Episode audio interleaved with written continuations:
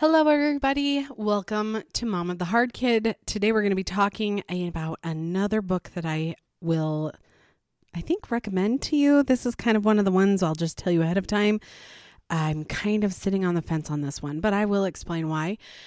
We are going to talk about today a book called The Art of Trauma Relief by Kathleen Wright.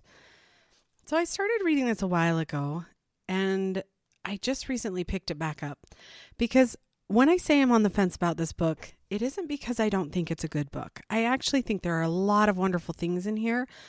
I think the reason I'm on the fence is that the things that she has in here weren't exactly what I was hoping for. So she starts out the book and she's talking about how she had had PTSD and she kind of references how it affected her relationships. So after it kind of damaged one of her relationships with a person who was really trying hard to be there for her. She decided she needed to really jump in and take care of her PTSD. Now, this isn't one on parenting PTSD, but whenever I learn about it, I take it in mind for myself, but mostly for my child because one of the reasons my child has reactive attachment disorder is because, in a way, that's a very traumatic situation and they end up getting stuck in their fight or flight response. So, anything I can learn about PTSD, I think is going to be beneficial for her and beneficial for me because it's beneficial for her, but also just because when you raise a child who puts you into a place of constant fight or flight, it can be really good for you too. so, I think what I was hoping for when I went to this book is more of uh, a way to process the information as opposed to, oh, I don't know, some of these steps. So, one of the things she's really into is like tapping if you guys don't know what tapping is, it's kind of like a holistic way to center yourself. You open up your chi and you um, make your mind not focus on something else, but focus on the tapping, which then allows the clogged areas of your brain to open up. Those kinds of things. And I don't think those things are necessarily bad, but when I am feeling desperate, personally, I find it really hard to be like, "Oh my gosh, I'm so desperate. I should I should tap my chest. I should I should tap my my collarbones." And I don't even think that that's a bad thing. I think, you know, especially when you're desperate, you should try these things. Like go ahead. But I I think I'm just disappointed because I've already been desperate enough to try these things and I don't think they were as helpful for me. But I will take you back to the beginning of the book because at the beginning of the book, I think she has the key. And she says, I'm going to jump in. I need to be all in on doing this. And I think that is the biggest key. Now, if you have a child who has a CPTSD or a PTSD situation, you want that to happen for them. You want to go up to that kid and say, Here, try this tapping technique, and look, you will feel so much better. Or do a little journaling, do some meditation, you know, do these things. But the truth is, nothing, none of this is going to help until their mindset changes. Now, before I get into more of the book, I can tell you what I did to help my daughter's mindset change. And it's kind of a common theme throughout all of these is I had to tell her why healing would benefit her. So I would say to her,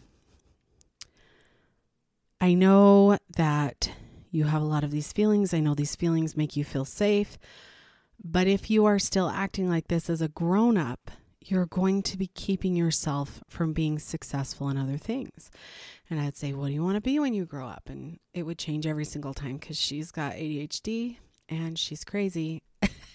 we use that term as a term of love at our house. So crazy is a term of love. But she would, she, you know, one day wants to be a doctor, and another day she wants to be a, an astronaut, and another day she wants to figure out her own company where you just climb trees all day. You know, those kind of things. So if she wants to be anything and I say, well, if you act like this, you'll get fired.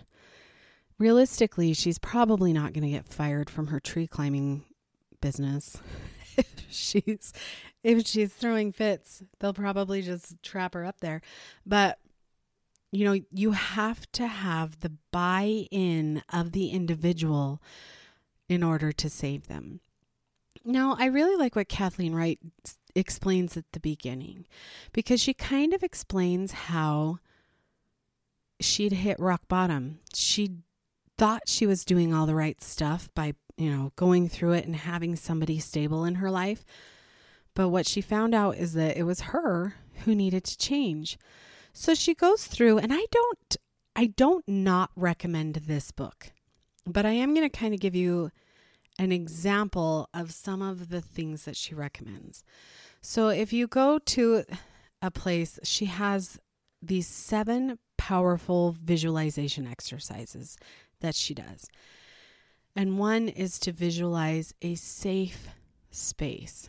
Now, this is triggering for me because when traumatic things happen to you, sometimes in the moment you go to a safe place. So sometimes your safe place in your brain reminds you of those terrible things. But let's pretend that's not a thing. And you know what? Pick a different safe space. But she talks about visualizing your safe place. Now, I'm going to explain to you why I think, me just being a mom, why I think this works. Is because if you can make your mind focus somewhere else, and when you are focusing on that spot, your other parts of your brain get to stop working overtime.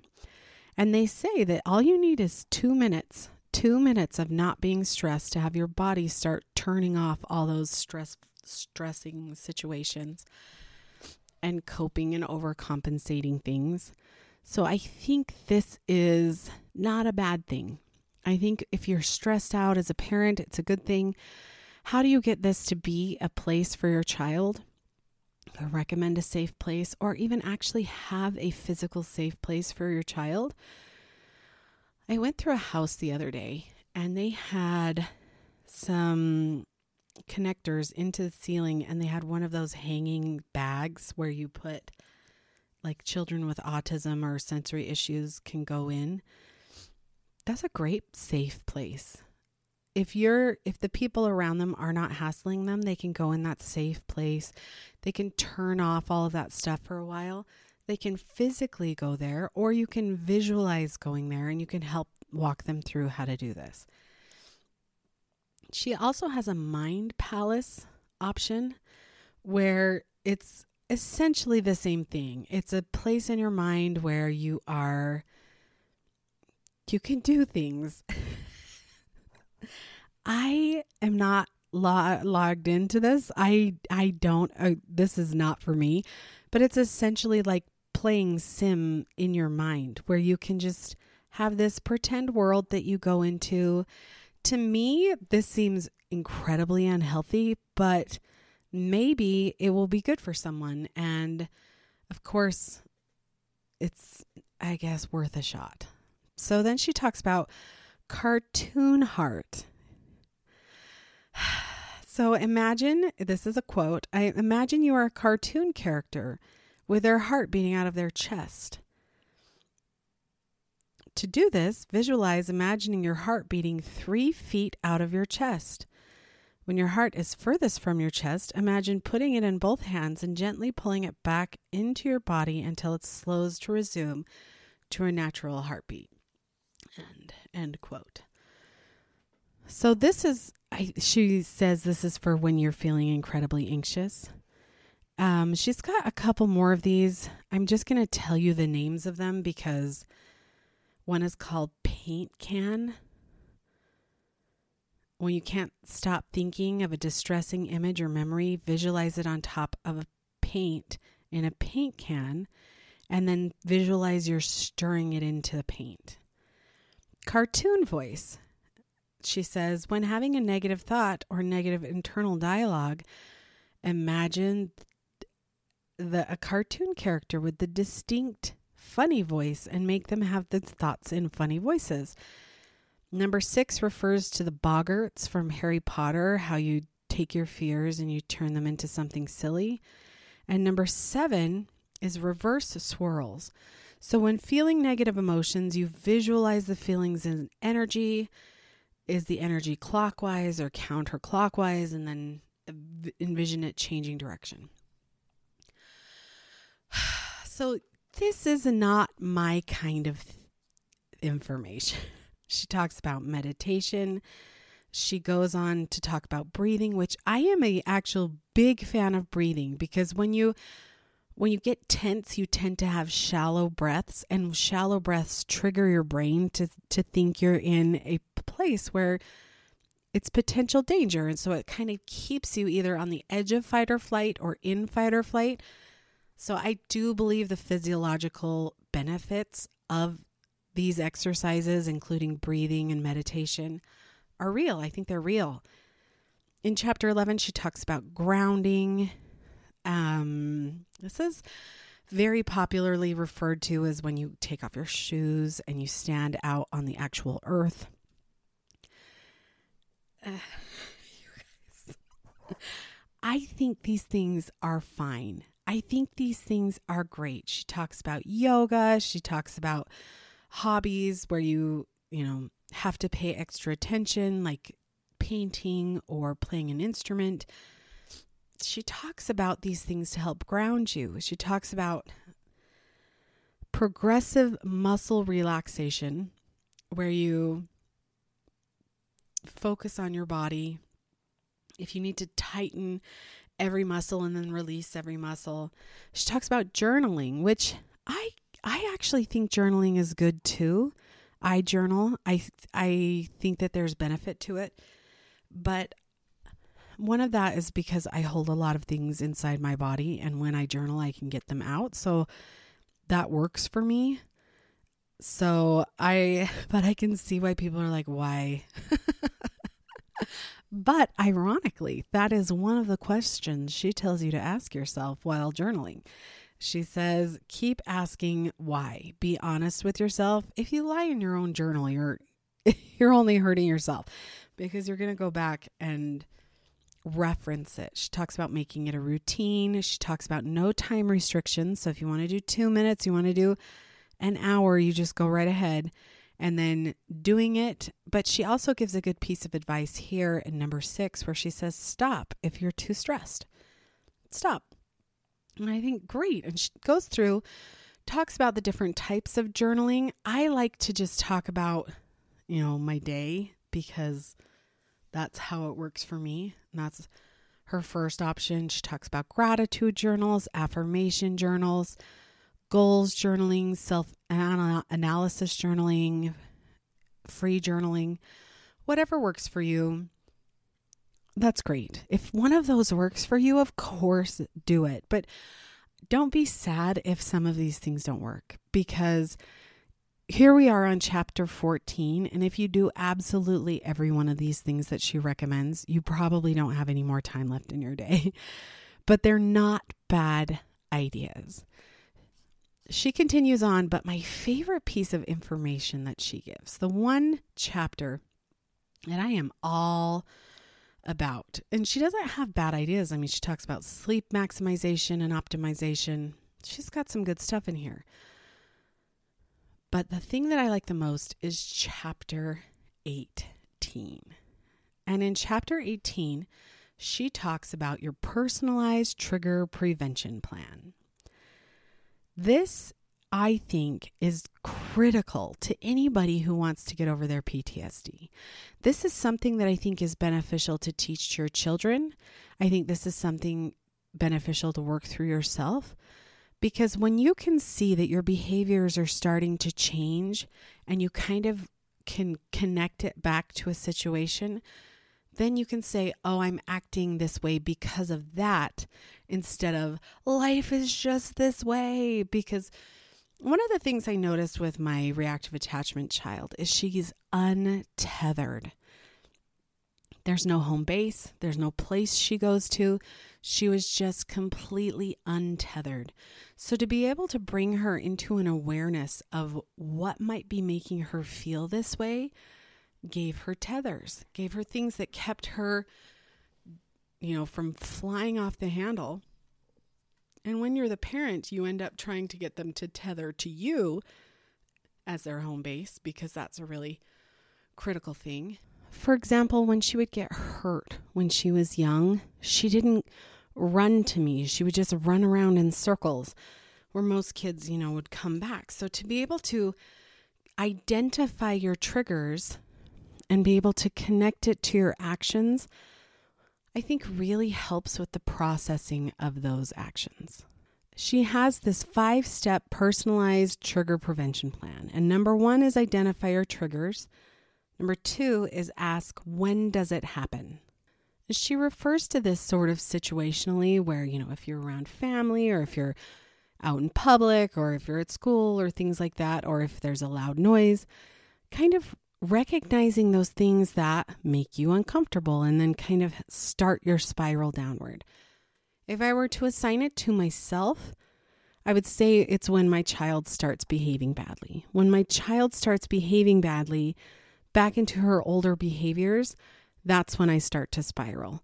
But because I'm aware of this, I can kind of talk myself out of it a bit. Where I can say, you know, she's come out of this, you know that there's a potential for her to come out of this, and I can talk myself through it. And she can too. She's quite young, so I believe anybody is capable of doing this. Number three, you ask yourself, how does the trigger make me feel? And number four, you pick what recovery tool you're going to use. So for me, oh, actually, I'm going to skip to number five because it says determine your action plan. I think this is the best piece of information in this entire book.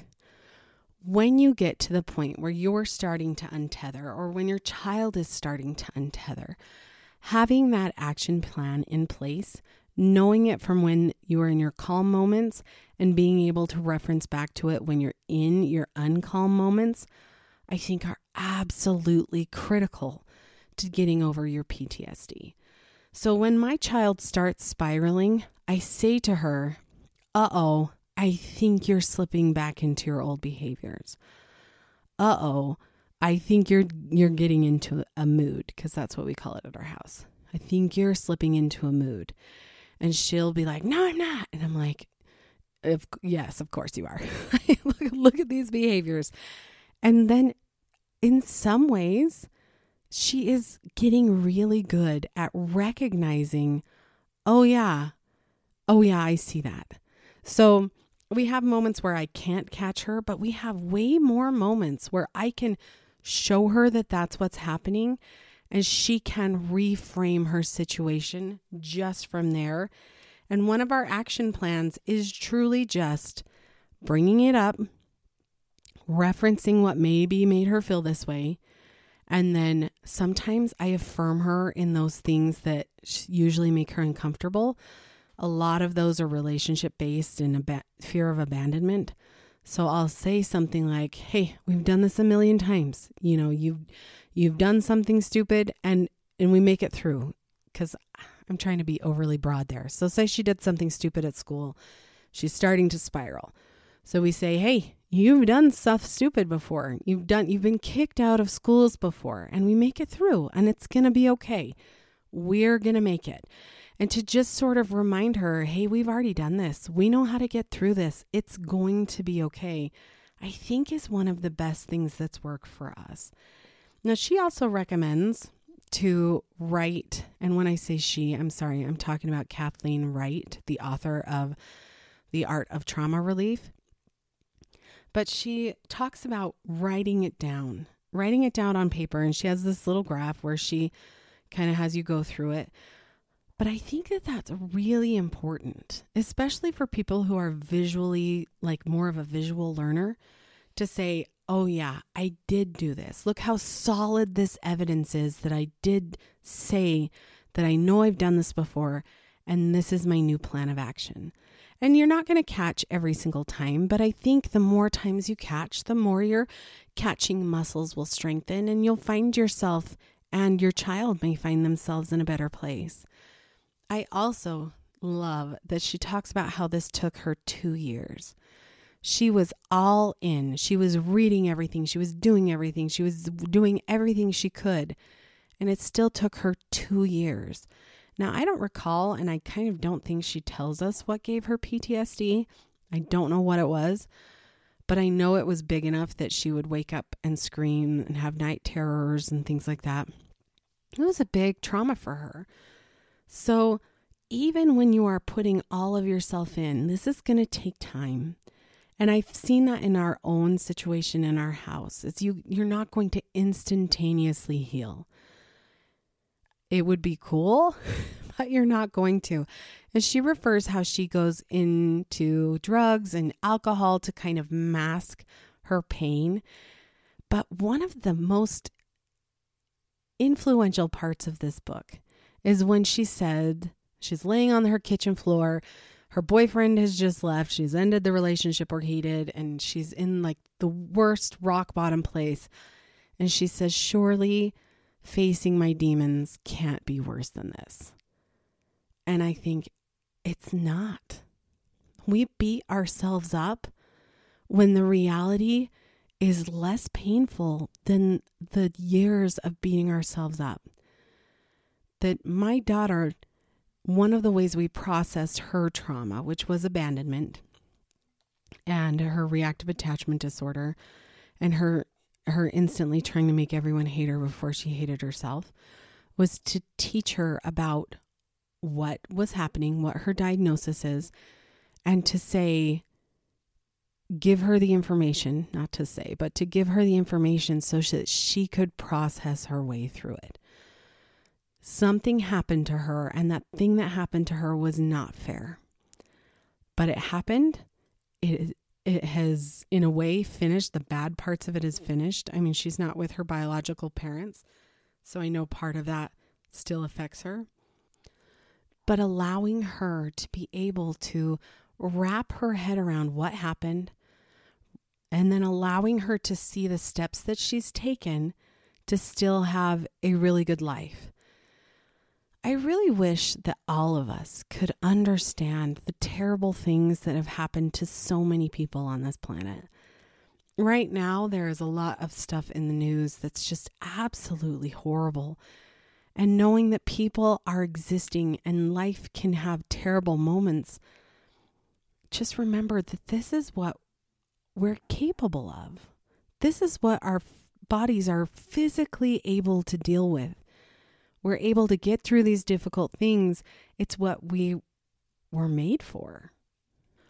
Our bones were structurally made to hold us up. Our muscles were structurally made to propel us forward. And our brains were structurally made to be able to adapt to our situation. And we have more in us to adapt than I think that we realize, especially because when we're in that pain and we're in that heavy, we want somebody else to save us. But nobody else can save us from this. Because even if you go to therapy and even if you turn to those other things, any actual change is something that is going to happen slowly over time and in your own self. And I think you can do it. And I think your kids can do it. And even if it takes a long time, that time is going to pass anyway.